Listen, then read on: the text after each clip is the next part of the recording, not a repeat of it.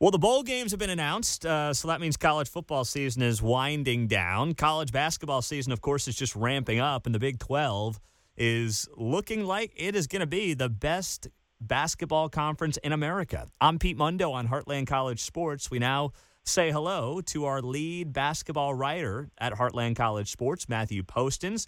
You can read his stuff every day. You can find him on our free Heartland College Sports message boards, which I highly recommend every Big 12 fan uh, sign up for. It's free when you go to the website and you click on the Members Forum tab at the top. Well, Matthew, uh, we can do big picture, but let's just get right to what has been a dramatic uh, couple of days in Manhattan, Kansas. Nae'Qwan Tomlin, a guy who was supposed to be one of the best players in the Big 12 this season, a potential NFL or NBA draft pick as well. He's no longer with the program. What is going on? Because there's a lot of rumors, there's a lot of speculation, but we know he's not with the program anymore. So, what do we know right now? Yeah, I don't think we know much. I mean, we know that he was involved in an altercation at a bar in Aggieville in October that led to his arrest for disorderly conduct. Uh, we know that he agreed to some sort of aversion uh, that allowed the case to be adjudicated and dismissed.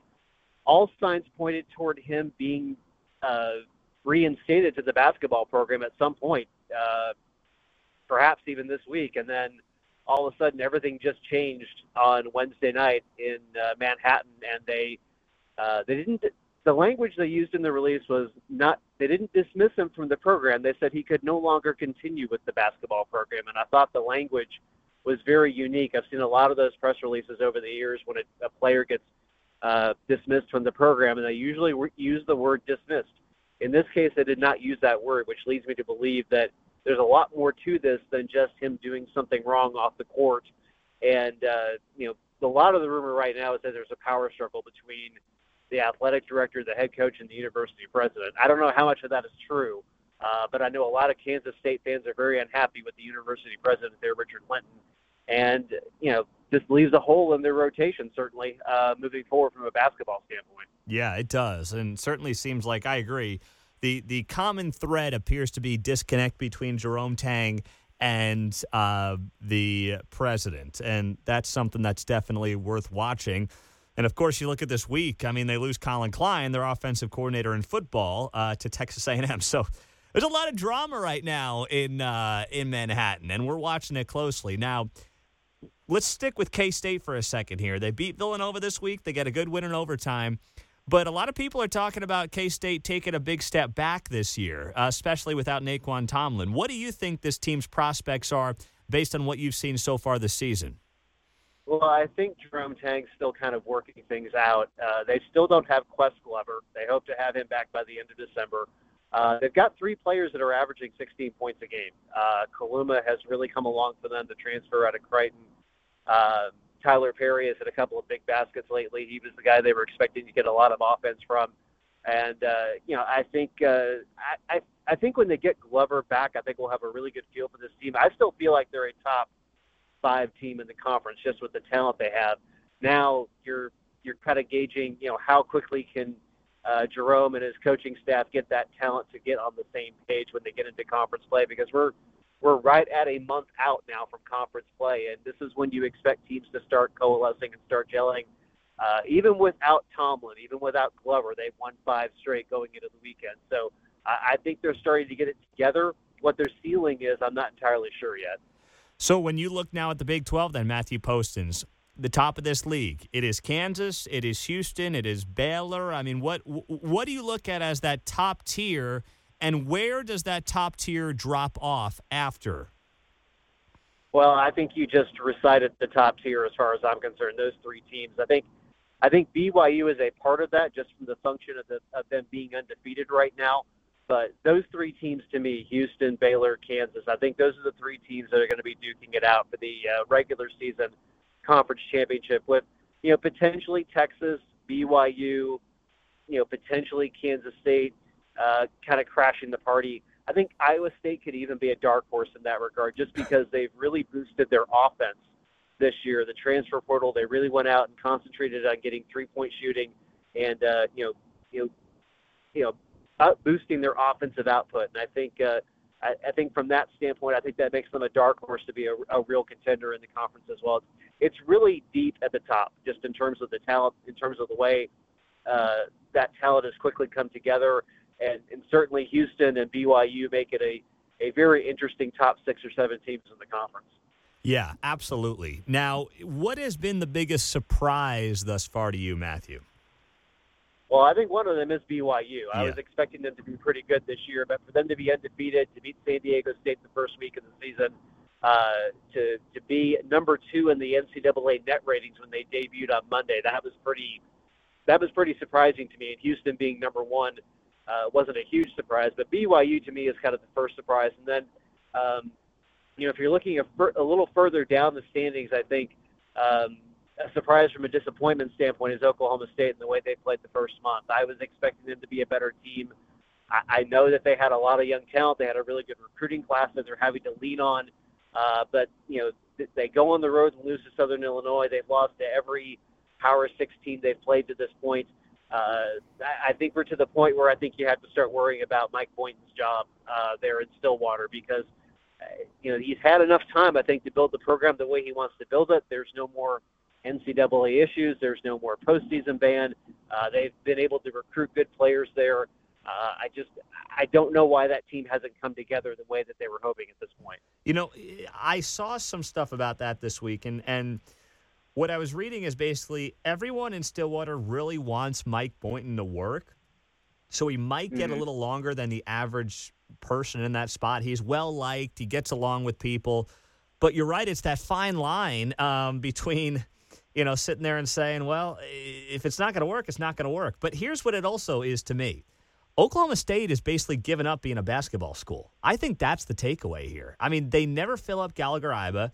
Mike Gundy's got that thing in a in a place where it's all about football now. It's not like it was under Eddie Sutton where it really was a basketball school. Now it's a football mm-hmm. school. So that may buy Mike Boynton more time than he would have gotten just a few years ago. What do you think about that?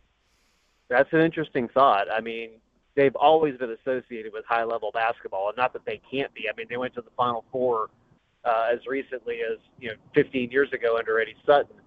Um, but yeah, I mean, if if they're if the perception internally is that they're more of a football school now with Mike Gundy as the head coach, and uh, that that being where their attention goes, then yeah, I think that could buy Mike Boynton a bit more time. And you know, to your point about you know how people feel about Mike Boynton, I mean, he was an assistant coach at SFA. That's where I went to school. You're not going to find a person in Nacogdoches that has a bad thing to say about Mike Boynton, and that's the same way in Stillwater. And that likability, combined with the fact that maybe they're putting more of an emphasis on football than basketball, might buy him another year. Yeah, we'll have to see uh, how that plays out. BYU, I mean, you know, it's a basketball program that, let's be honest, most Big 12 fans have not spent a lot of time uh, watching at all, if ever. Uh, we don't think about BYU and basketball as kind of being hand in hand. So, is this just a- year where everything's clicking, or have they kind of worked on building building this thing up? Yeah, I, I think they've really worked on building this thing up. A couple of years ago, they were a top 25 team for a good portion of that season, and they took a step back because uh, they lost some guys to the portal. They lost some guys to just graduation and eligibility, that kind of thing. Uh, you know, this year, you know, all the guys that kind of took a step back last year have taken a step forward. Uh, they've got a, a couple of key guys through the transfer portal that I think have really helped them from an offensive standpoint. And they've done all of this to this point, I believe, without Marcus Adams, the uh, ballyhooed recruit who started at Kansas in the summer, then transferred to Gonzaga, then transferred to BYU. uh, he still hasn't gotten his waiver yet, and he could really be a boost to them from an offensive standpoint. But I think I think all of this being successful for them early is really about the fact that they took their step back last year because of all the players they lost, and because of the continuity from last year to this year. I think they're playing so much better on both sides of the court, and that is really kind of put them in a position where I think they can be a really pesky team once they get into Big 12 play. Yeah. Now you look at uh, Kansas at the top. Hunter Dickinson has been outstanding. Uh, he's probably the early front runner for Big 12 Player of the Year. They've got only the one loss to Marquette early in the season. You know, there's a lot of new pieces there, but uh, Bill Self just keeps making it work. How's he doing it? Well, I mean, Dickinson obviously gives them something they didn't have last year, which is the height inside to protect the rim and rebound. But uh, the offensive development of Kevin McCullar early in this season, I think, is one of the biggest underlying storylines to their success. This is a guy who's been through the NBA process three times now, and nobody questions his ability to rebound, to defend, or all the intangible parts of his game. But the question has been, can he be a high enough level scorer to be an NBA draft pick? And through the first month of the season, he's really proven himself uh, to be that kind of a player. He's improved as a three-point shooter. He's improved in his ability to go to the basket and finish. Um, he's he's really developed his mid-range game over the past couple of years. Yeah, I think the whole reason he transferred to Kansas in the first place from Texas Tech was because he wanted to develop himself as a scorer. That was the feedback he was getting from the NBA. And, you know, I think now we've seen it now over a, a full year in Bill Self's system with his coaching staff, the way they coach offensive players. You're really starting to see that come to fruition. So now you have three legitimate offensive options on the floor at most of the time in Dickinson, McCullar, and, and uh, Harris. Uh, you've got some really good depth coming off the bench. I think Elmarko Jackson is going to be a really good piece for them once they get into Big 12 play. This might be the deepest, most talented team Self has had in a few years, just from the standpoint of he can go eight, nine, ten players deep and not lose a whole lot. You know, once once he gets into conference play, he kind of shrinks that rotation to eight players.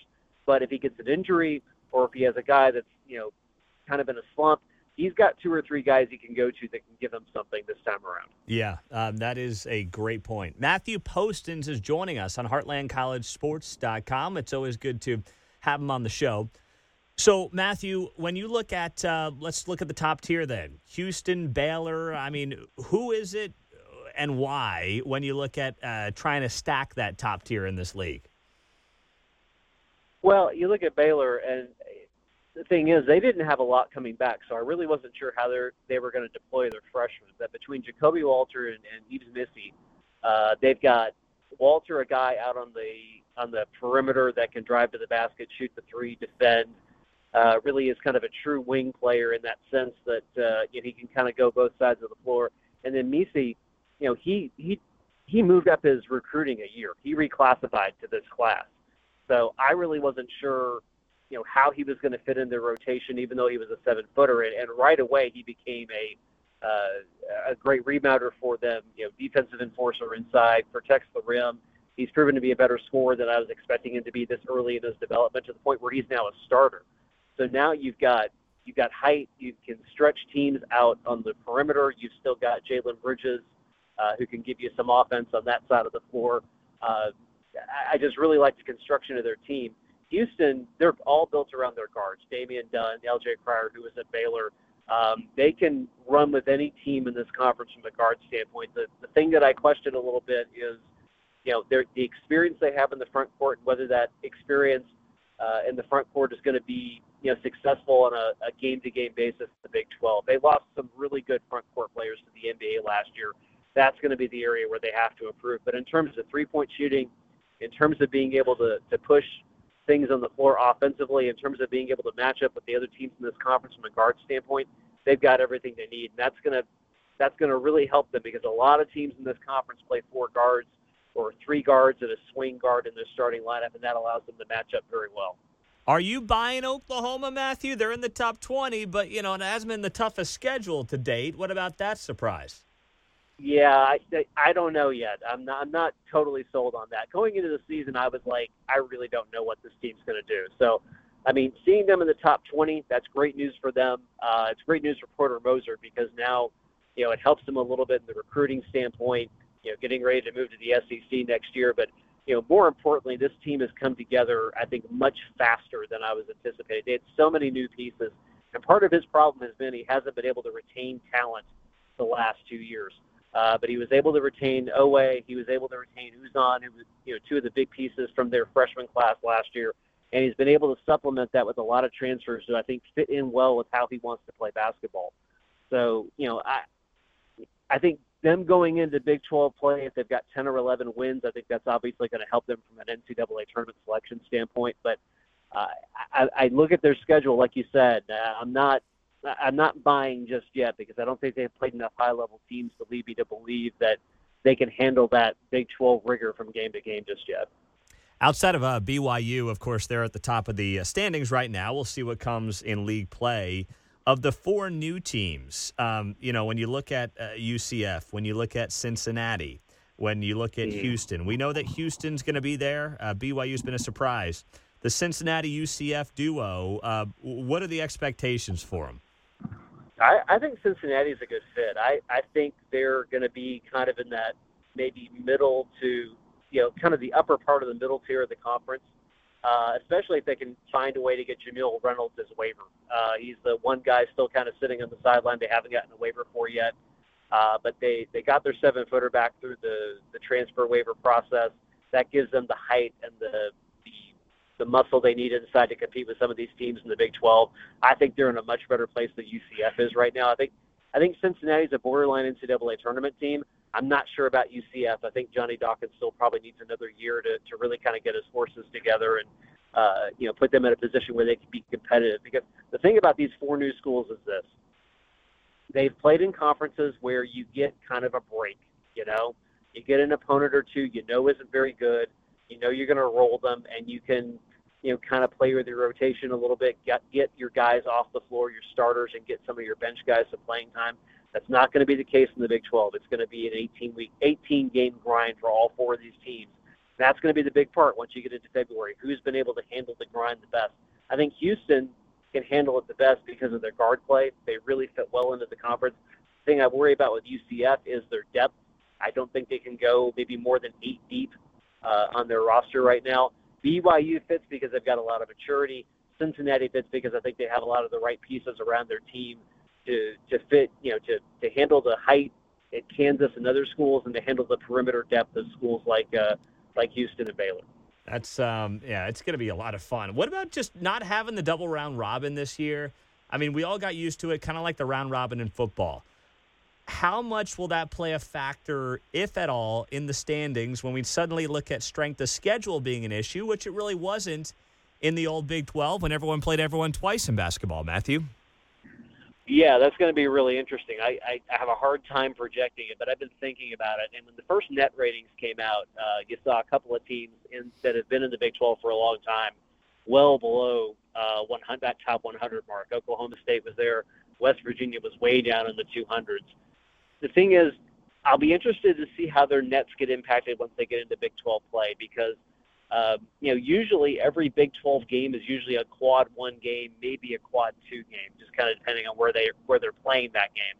You know, right now Oklahoma State and West Virginia would be quad three and quad four conference games for some of these other other schools. Will that drag down their net rating, or conversely, can Oklahoma State and West Virginia boost their net rating with a win, say over you know a, a Texas on the road, that kind of thing? But you know, more to the point, you know, some teams are going to play each other twice. Some are only going to play each other once. Um, it could lead to some some bigger spacing between the top and the bottom of the conference. It's really hard to say. Um, some teams are going to get lucky and only have to play Kansas once. Some teams are going to have to play Kansas twice. How much does that hurt their net rating? How much does that hurt their NCAA tournament chances? It really will kind of, I think, depend upon you know how you do against those teams you only play once. Hmm. All right, so we're looking at this from the standpoint of uh, conference play starting here at the end of the month or early January, depending on which team. And, uh, you know, there's a couple of big games left. We got Mizzou KU coming up this weekend, so that'll be a fun one uh, to keep an eye on, and that's a good one on Saturday as well. Um, Xavier Cincinnati always has potential just because of that rivalry, yep. BYU Utah. What about you? I mean, what are you looking at over the next two weeks before we get set for conference play that will help you figure out what we've got in this league? Well, I think those three games certainly help. I think Baylor has a big game coming up. I, don't recall who they're playing, but I know they got a another neutral site game uh, against a top 25 opponent, I think, coming up in New York next week. This weekend, TCU is actually in Canada uh, playing in a classic. And they're playing Clemson, a, a kind of a surprise top 25 team. I think that's a real good barometer game for them because up until this point, TCU really hasn't played anybody. If there's one team to watch during the next two, three weeks, it's TCU because they really haven't played much of anybody to this point except for Georgetown. But they're going to play Clemson in that neutral site uh, game this weekend. I think they've got Arizona State coming up in Fort Worth next week. And then they go to the Diamond Head over Christmas, and they get a couple of big time games there. So we're going to learn a lot about TCU, a team we really haven't talked about to this point, has the talent to be a a player in this conference, but they're going to get a lot of tests coming up the next two three weeks. If there's any one team I'm I'm wondering and watching uh, over the next couple of weeks, it's them. All right. Well, we'll be watching along with you. And uh, Matthew Postins, you're going to be hearing more from him in the weeks ahead, especially as we ramp it up to conference play uh, coming up next month. Matthew, we always appreciate the time, my friend. Thanks for being here. Hey, no problem, Pete. All right, that's Matthew Postins on Heartland College Sports. I'm Pete Mundo. Hit that five star on the podcast before you head out. And uh, if you're a basketball or a football fan, which you are because you're listening right now, join us on our free Heartland College Sports members forums. Just click on that members forums tab and join the conversation. I'm on there, Matthew's on there, and uh, you got a lot of great Big 12 fans conversing on there. Have a great rest of the day. We'll talk to you soon. Take care.